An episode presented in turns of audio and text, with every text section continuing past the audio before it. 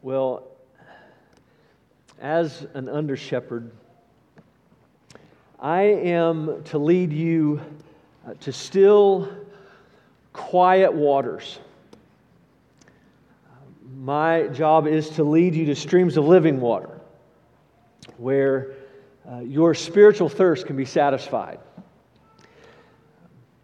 And you'll be refreshed uh, and revitalized uh, each and every week and tonight, um, when we're done, you may feel as though I've turned a hose, a fire hose on you and asked you to drink instead of leading you to a water fountain.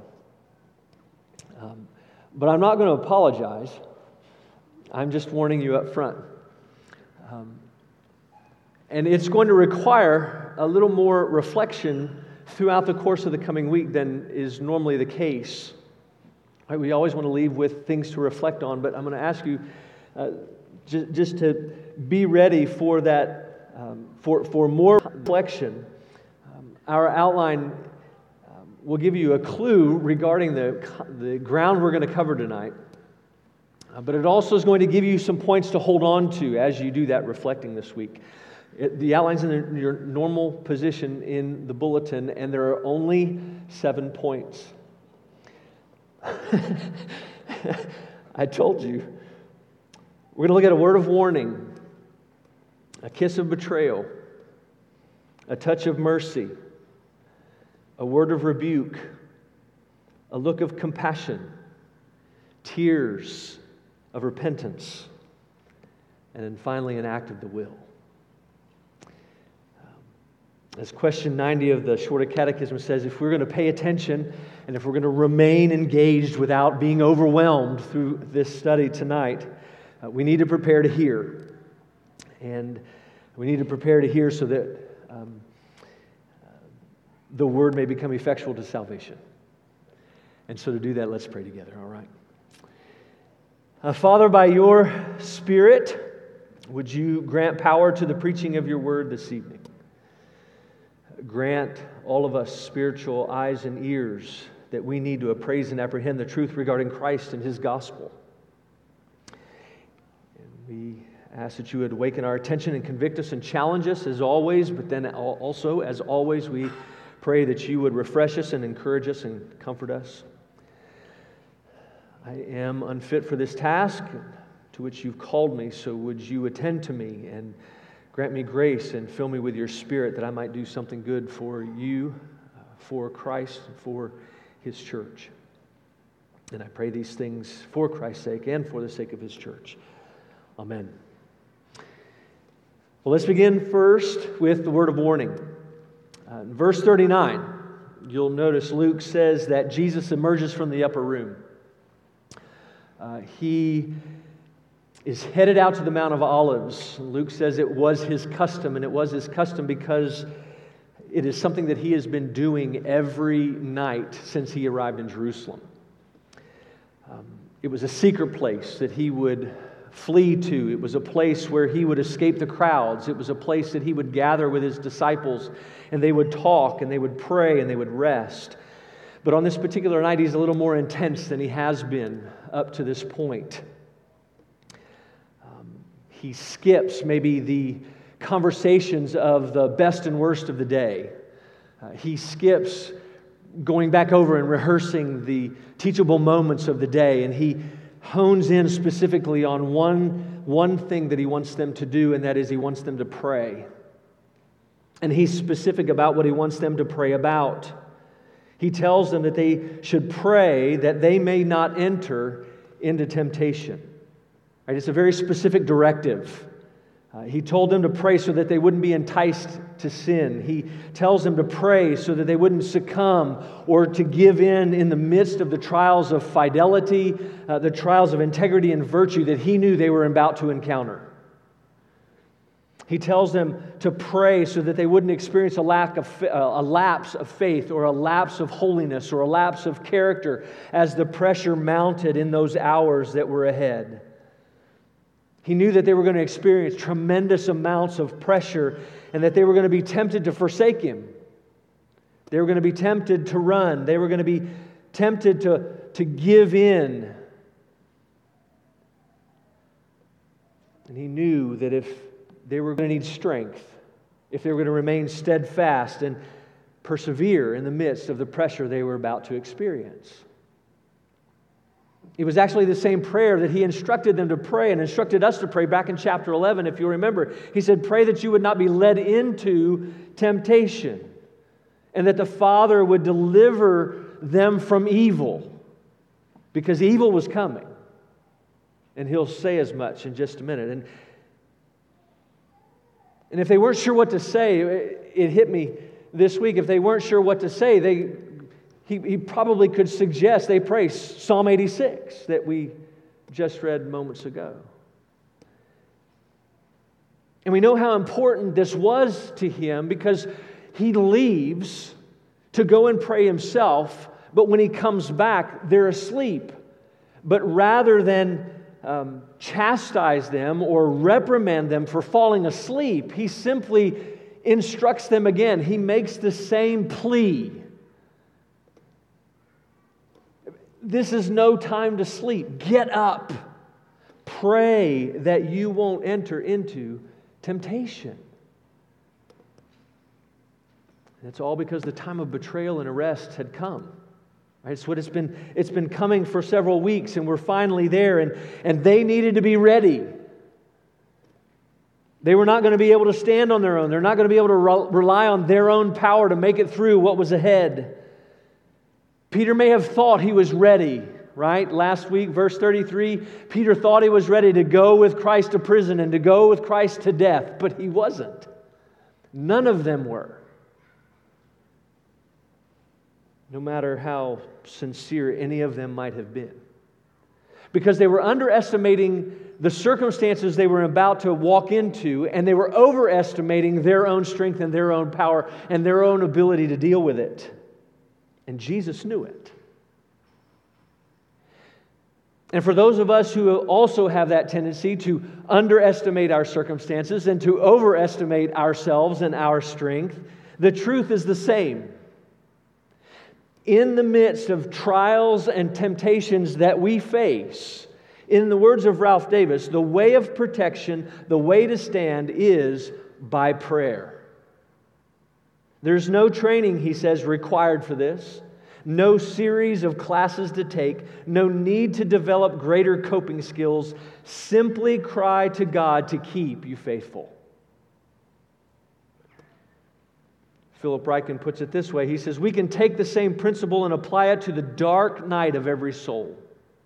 Is anyone ashamed or afraid? Is anyone confused? Is anyone in grief and pain? Is anyone discouraged or desperate? Is anyone anxious? Is anyone stri- uh, striving in lonely agony? Let that person pray. He says, When we do not know what to do, the thing to do is pray. When there is nowhere else to go, go to God in prayer. This is not only what Jesus told his disciples to do, but it is also what he did himself. And, beloved, in verse 44, Jesus gives, or, the example that Jesus gives us actually shows us that the greater our distress, the more we should persist in prayer. The tendency is for the distress to mount and for us to flee, when actually it's just the opposite. It says, And being in agony, he prayed more earnestly. Listen again to Pastor Ryken. He says, even in the extremity of Jesus' greatest distress, he persisted in prayer. So, the harder things get, the more earnestly we should pray. When we're feeling most afraid, most discouraged, most worried, most despondent, most anxious, most defeated, that is just the time we should be most in prayer.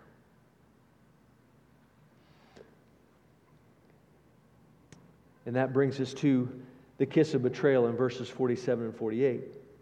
We've already pointed out in our study several times that Judas has been with Jesus probably from the beginning, right? Or very close to the beginning. He'd traveled with him, he had learned from him, he had heard him teach in public, he had heard him teach in private. He had ministered alongside Jesus. He had ministered to Jesus. He had been sent out to minister in Jesus' name. He had seen the power of Jesus. He had seen the authority of Jesus. And yet, despite the proximity, right, despite Judas's proximity to Christ, Judas still did not have faith in Christ. But he didn't just reject Christ, he betrayed him. He acted treacherously and he turned him over to his enemies. And he did so by taking advantage of the position that he had, that he had as one of the disciples. Right? He was in the inner circle and he used that to his advantage. He knew the secret place where Jesus would go. He knew where and when Jesus would be most vulnerable. But what was truly more devastating was the fact that Judas knew Jesus loved him. He knew he could get close enough to Jesus to give Jesus a kiss, right? That's the sign.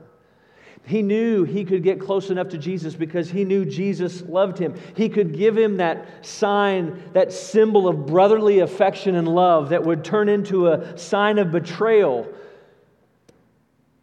and he knew that because Jesus had graciously let him in and loved him and cared for him and treated him just like the other 11. But rather than reciprocate, right, rather than return that love and that care, Judas took advantage of it for his own gain. And he led the religious leaders right to him. You can imagine he he walks up to Jesus and he puts his hands on either shoulder and he maybe looked him in the eye. I doubt it. Kisses him on the left or his right cheek and then his left, and then stands back and lets the dominoes fall. And notice Jesus didn't say, Judas, why would you, would you betray me with a kiss? He doesn't say me. He says, Judas, would you betray the Son of Man with a kiss? In other words, Judas, think about what you're doing. Are you going to go, go through with this cosmic treason? Are you going to betray the one and only divine Son of God who has loved you and cared for you? And of course, the answer was yes. And, beloved, for the sake of time, I just want to ask a few questions. Have you ever felt betrayed? Have you ever been betrayed? Have you ever had someone you trusted and invested in and depended upon and loved use you, turn around and use you for their own end? Did they ever abandon you? Or turn their back on you? The good news is that Jesus understands. If that's been you and you've been in that position before, Jesus understands. He knows your pain, He knows your heartache. For His betrayal was the most treacherous of, of all betrayals. And this one who was betrayed is actually a friend who sticks closer than a brother and will never betray you. He will never leave you, He will never forsake you, because He was, in fact, betrayed for you. And that is good news. Well, it's obvious that the other 11 um, And the, it, it, well, it's, it's, obvious to the other 11 that Judas and the group that he brought with him, um, you know, what, what, they were, what they were wanting to do, right? The 11 knew that. And they're not going to just sit back, right, and just watch this all unfold, watch those dominoes fall. They've got to intervene. They, they, in their mind, they can't turn a blind eye to the treachery that, that is taking place. They're not going to allow an innocent man to be taken away. And even though they asked Jesus what they should do, it's really, I think it's really just a formality. I think in some of their minds, or maybe in all of their minds, they had already determined that they were going to fight back, especially Peter. And he's already, he's ready. And we learn from John's gospel that he grabs a, he, he grabs a sword, he, he took a sword, and he takes a swipe at one of the uh, servants of the chief priest and cuts off his ear. And Jesus immediately steps in. No more of this. Stop. And we wonder why. Why, why would Jesus want, want them to stop? And the answer is because this is not what, what Peter's doing is not what Jesus had come to do. Jesus hadn't come to be a revolutionary. Jesus hadn't come to uh, start an uprising. Right? All Peter's doing is adding fuel to the fire. Peter's doing what, what Peter does, right? Or, or did. Because Jesus didn't need to be defended. All Peter's doing is getting in the way of what Jesus came to do. We've said on more than one occasion that this is a, a sovereign, predetermined plan of God. And for Peter to step in and to try to thwart the arrest and to try to thwart uh, the plan that, that God had set in motion to transpire was simply a way of thwarting the plan of redemption. Jesus wasn't going to resist because Jesus had already made up his mind that he was going to submit. But we'll talk about that in just a minute. And to reinforce his instruction, Luke says Jesus touches the servant's ear and heals him. And it was a touch of mercy. And in doing so, he dispelled any potential idea that Jesus had come to wage a physical war. The battle that Jesus had come to wage wasn't physical, it was spiritual.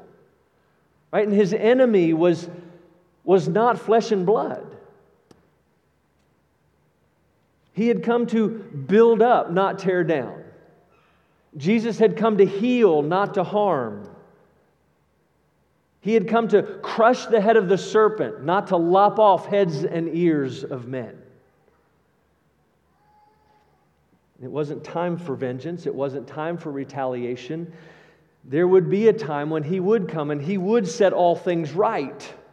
He would exercise justice. It just wasn't going to be this night because there was something greater that he had to do. First, I think we need to admit that we very much like Peter, uh, we, we are very much like Peter because our nat- natural inclination is that whenever we're hurt or someone we love is hurt, the first thing that we want to do is hurt in return.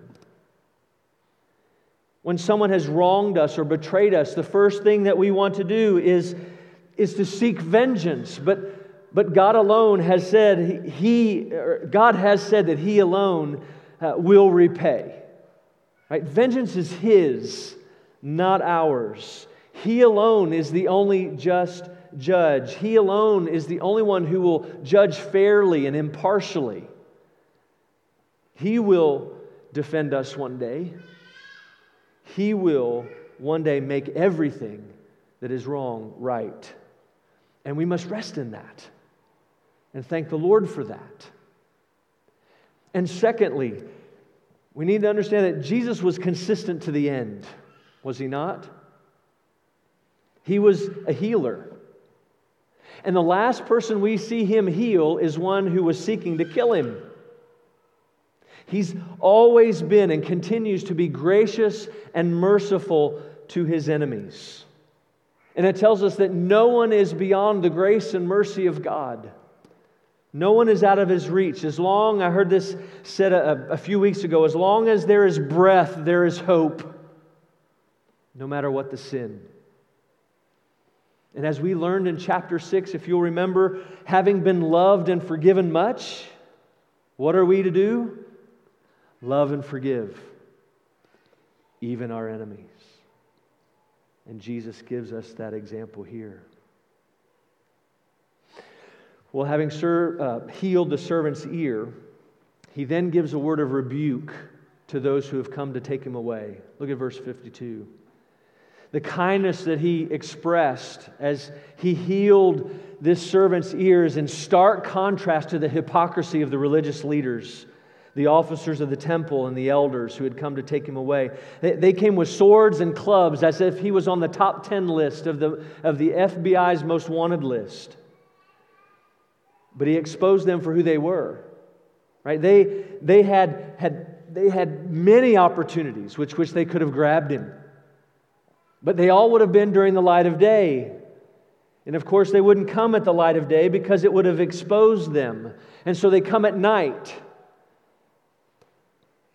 They come at night, but that also exposes them. It exposes their fear, it exposes their cowardice, and it also exposes who was behind what it was they were doing. Because the darkness and evil that had entered into Judas, right, was leading the way. It was Satan who was driving what was going on, and those dark forces of evil were at work, and they came in the cloak of darkness because they didn't want to be exposed by the light. And it was a strong indictment on these leaders. Right? These leaders were supposed to be, you know, they were considered the guardians of the law. They were stalwarts of the faith. They were pillars of the community. And yet here they are. And Jesus' rebuke points that out. But it doesn't faze them.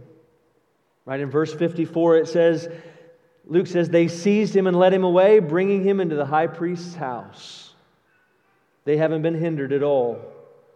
And while most of the eleven, if not all the eleven, scattered and ran, Peter follows at a distance.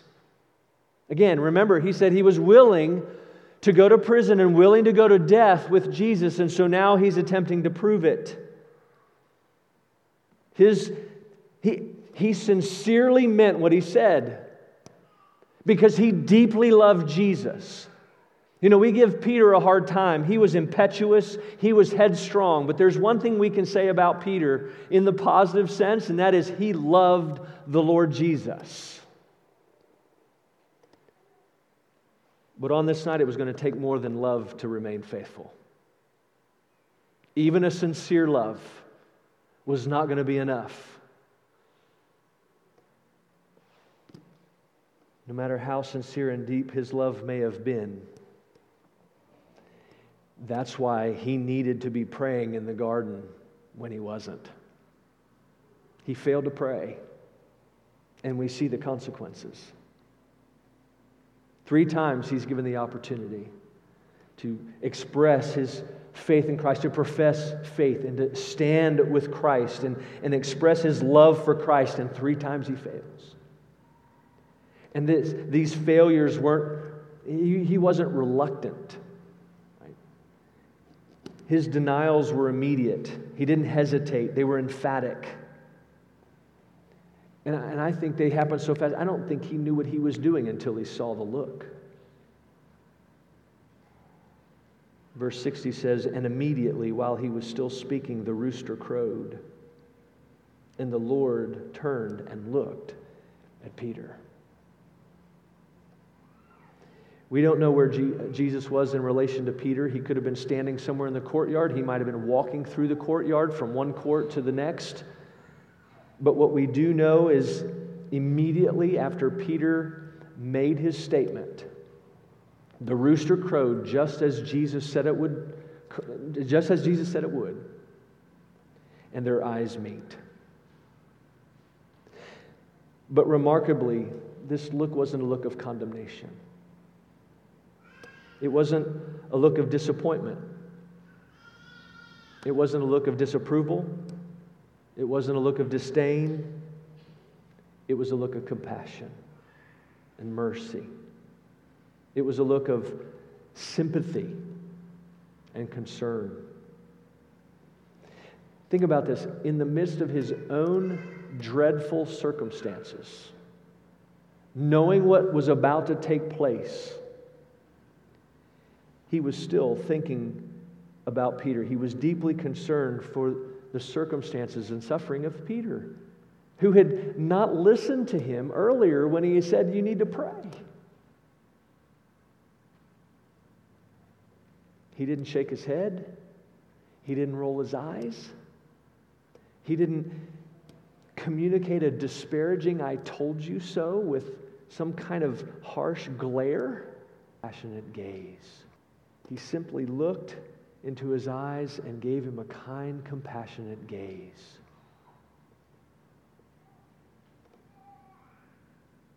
And, beloved, this special look wasn't just reserved for Peter. This is how Christ looks upon all those who are his. Christ knows you and me as well as he knew Peter. He knows our temptations, he knows our sins, he knows our weaknesses. He knows our tendency, again, to overestimate ourselves and under, underestimate our enemy and our temptations.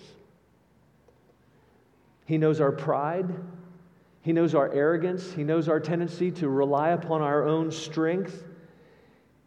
He knows we fail to pray as we should. He, we, he knows we fail to pray that we would not fall into temptation or to be led into temptation. He knows we fail to pray for the Father to deliver us from evil. Nothing's hidden from his view. And yet he loves us. He loves us.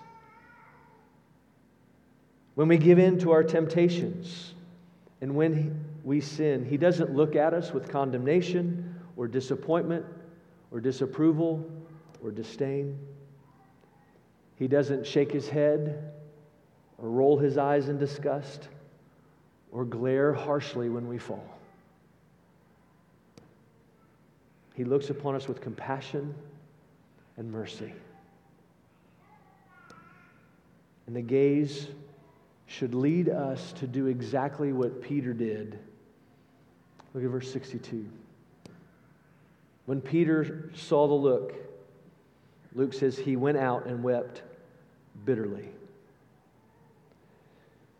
He saw the look and then he remembered what Jesus had spoken. He remembered everything that Christ had said regarding the denials, regarding the rooster crowing, and Peter began to weep.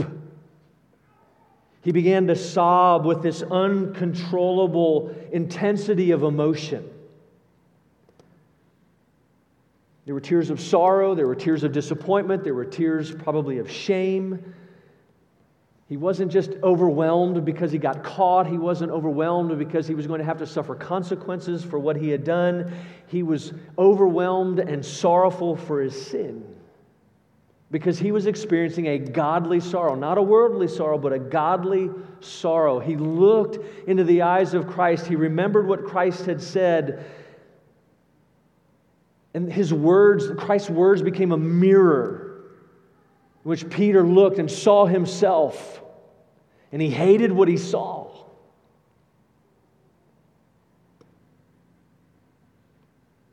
He hated what he had done. He hated the fact that he was tempted. He hated that he had fallen and, and succumbed to that temptation. He hated his faithlessness. He hated his failure to listen and to heed Jesus' warning to pray. Denier and then to a defector. He hated that he had committed treason against his king. He hated that he had failed to reciprocate the love and care and concern that had been shown to him. And from that moment on, things changed.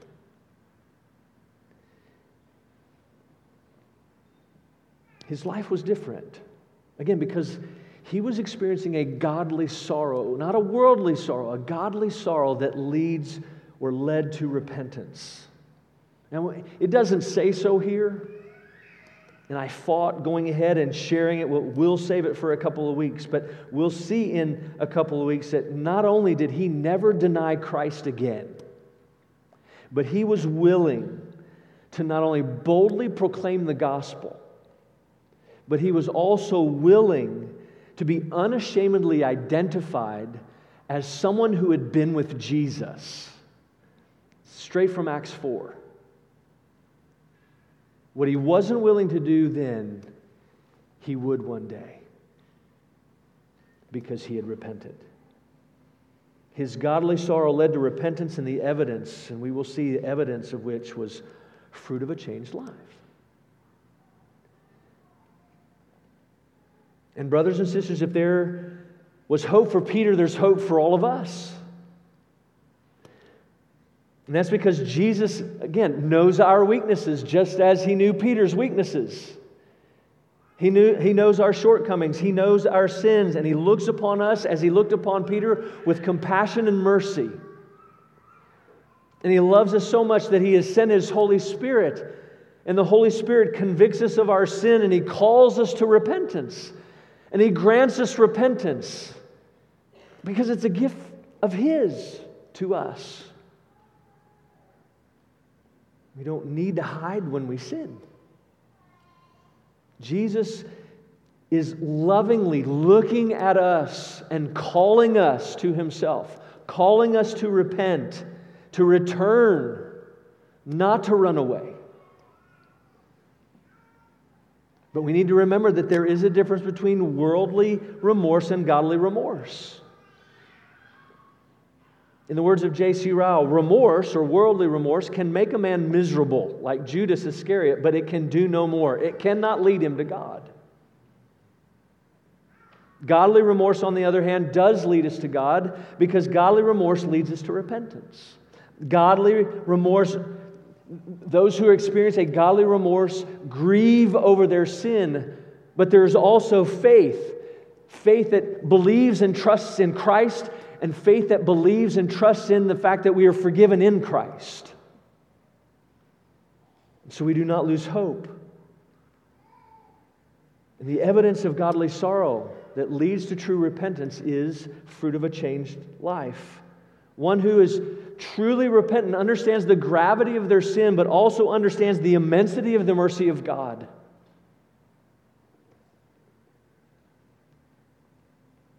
And while we hate and grieve our sin, we also turn away from it and toward God. And in the words of our confession, we purpose and endeavor to walk with Him in all the ways of His commandments. Right? We, we repent and we turn back and we seek to obey by the power of the Spirit.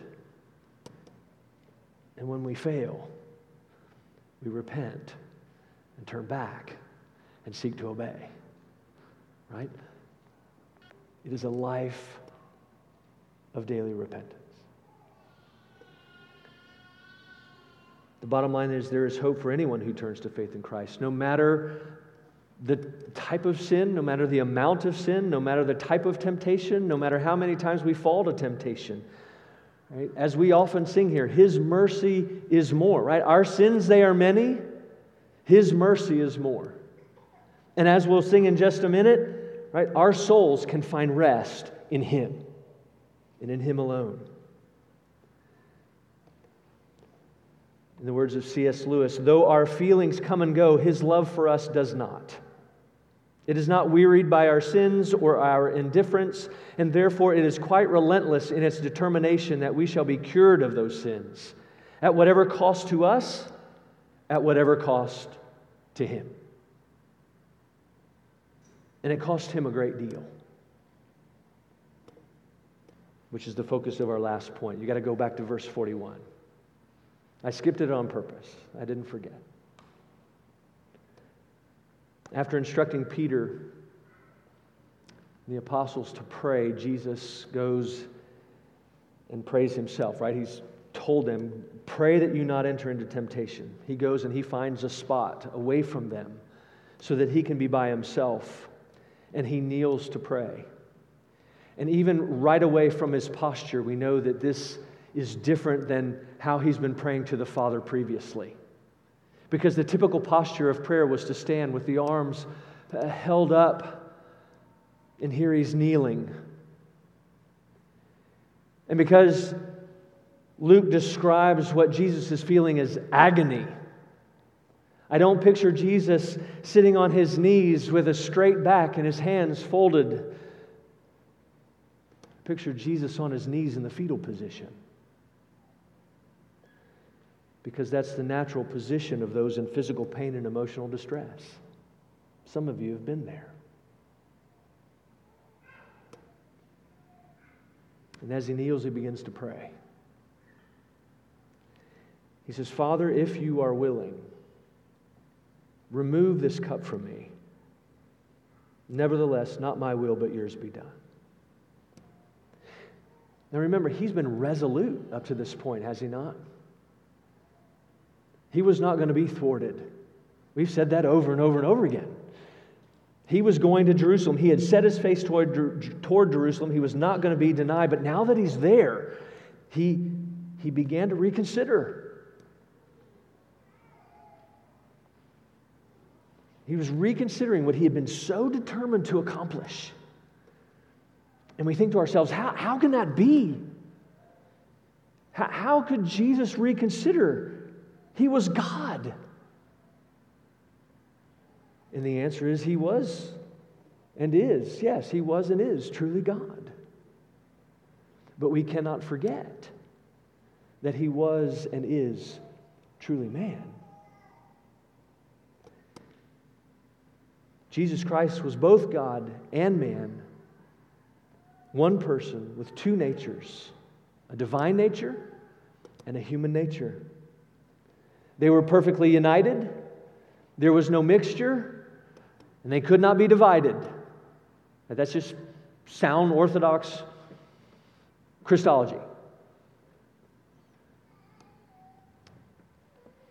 That means Jesus had a divine will that he shared with the Father, right? Because he and the Father were one but he also had a human will that was distinct. And that lets us know that whenever he did the Father's will, it wasn't involuntary, it was voluntary. In other words, it just, didn't just happen automatically, it was an act of volition, it was an act of the will. It was something. Every time he was obedient, it was something he chose to do.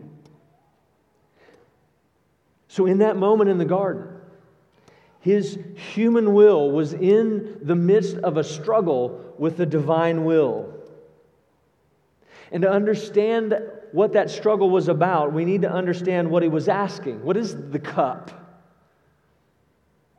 What's the cup that he wants the Father to remove? And we have to go back to the Old Testament and we look in places like Psalm 11, Psalm 75, Isaiah 51, Ezekiel 23, and Jeremiah 25 to understand that the cup is the cup of God's wrath and judgment.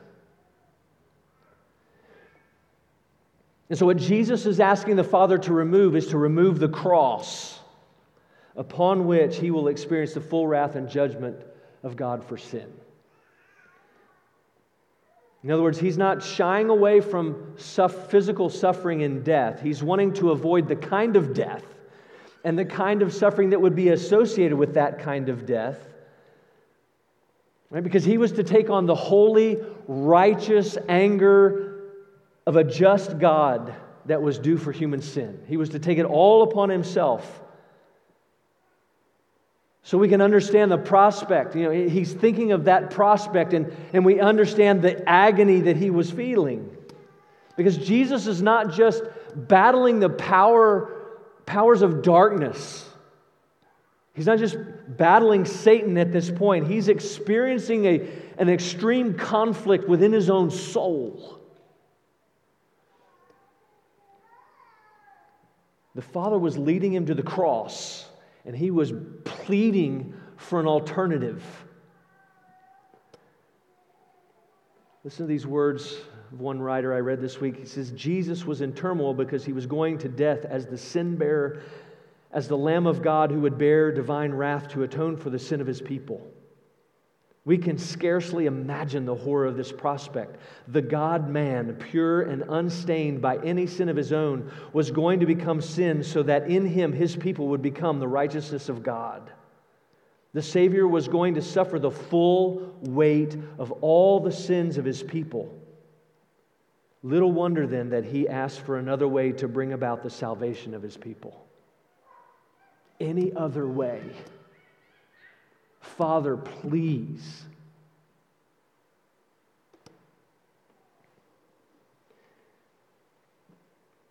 And while the Father graciously sent an angel to minister to him,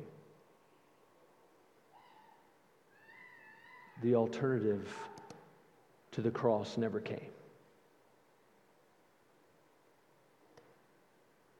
And that's because there's no other way. No other way of salvation. The cross and the cross alone is the means of redemption. And so, in the end, Jesus sets aside his own will. He sets aside his own will and submits himself to the Father's will and determines to take on the excruciatingly painful death that would be felt body and soul on behalf of others. He said his desire, so Peter in the garden, he's doing nothing but self preserving, right? He's just saving his own. Jesus, rather than seeking to preserve himself, sets that will aside so that he might preserve others. And we say, why is that important? Well, we speak regularly of how Christ's death on the cross was a substitutionary death and that he died on behalf of sinners. And we speak often and regularly of how Christ's death on the cross was a sacrificial death through which the guilt of our sin was atoned for, through the payment of sin's debt, and through which God's enmity was removed and his favor was restored. But what we don't speak of as often is that Christ's death on the cross was a willing death. It was something that he chose to do. There are those out there that believe that it was cosmic child abuse for the Father to do this to the Son, but the Son went willingly.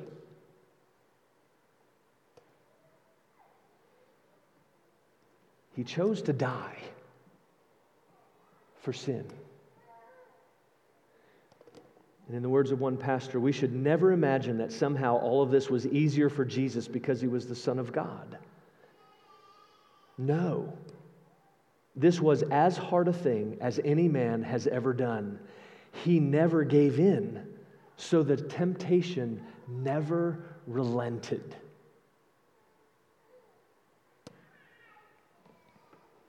And so, having done so willingly, we know that he did so obediently.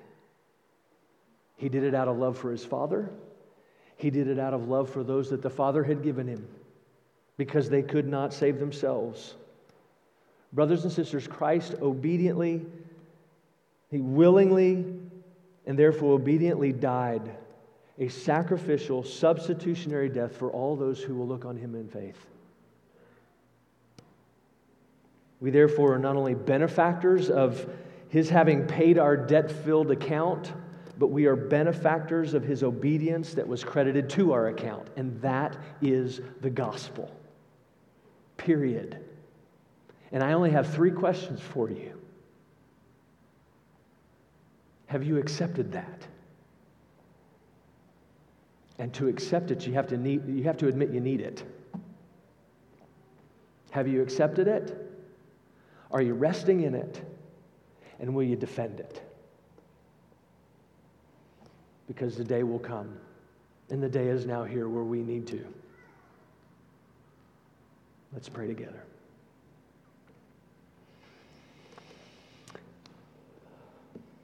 Well, gracious Father, by your Spirit and grace, would you enable us to receive the word with faith and love and to lay it up in our hearts?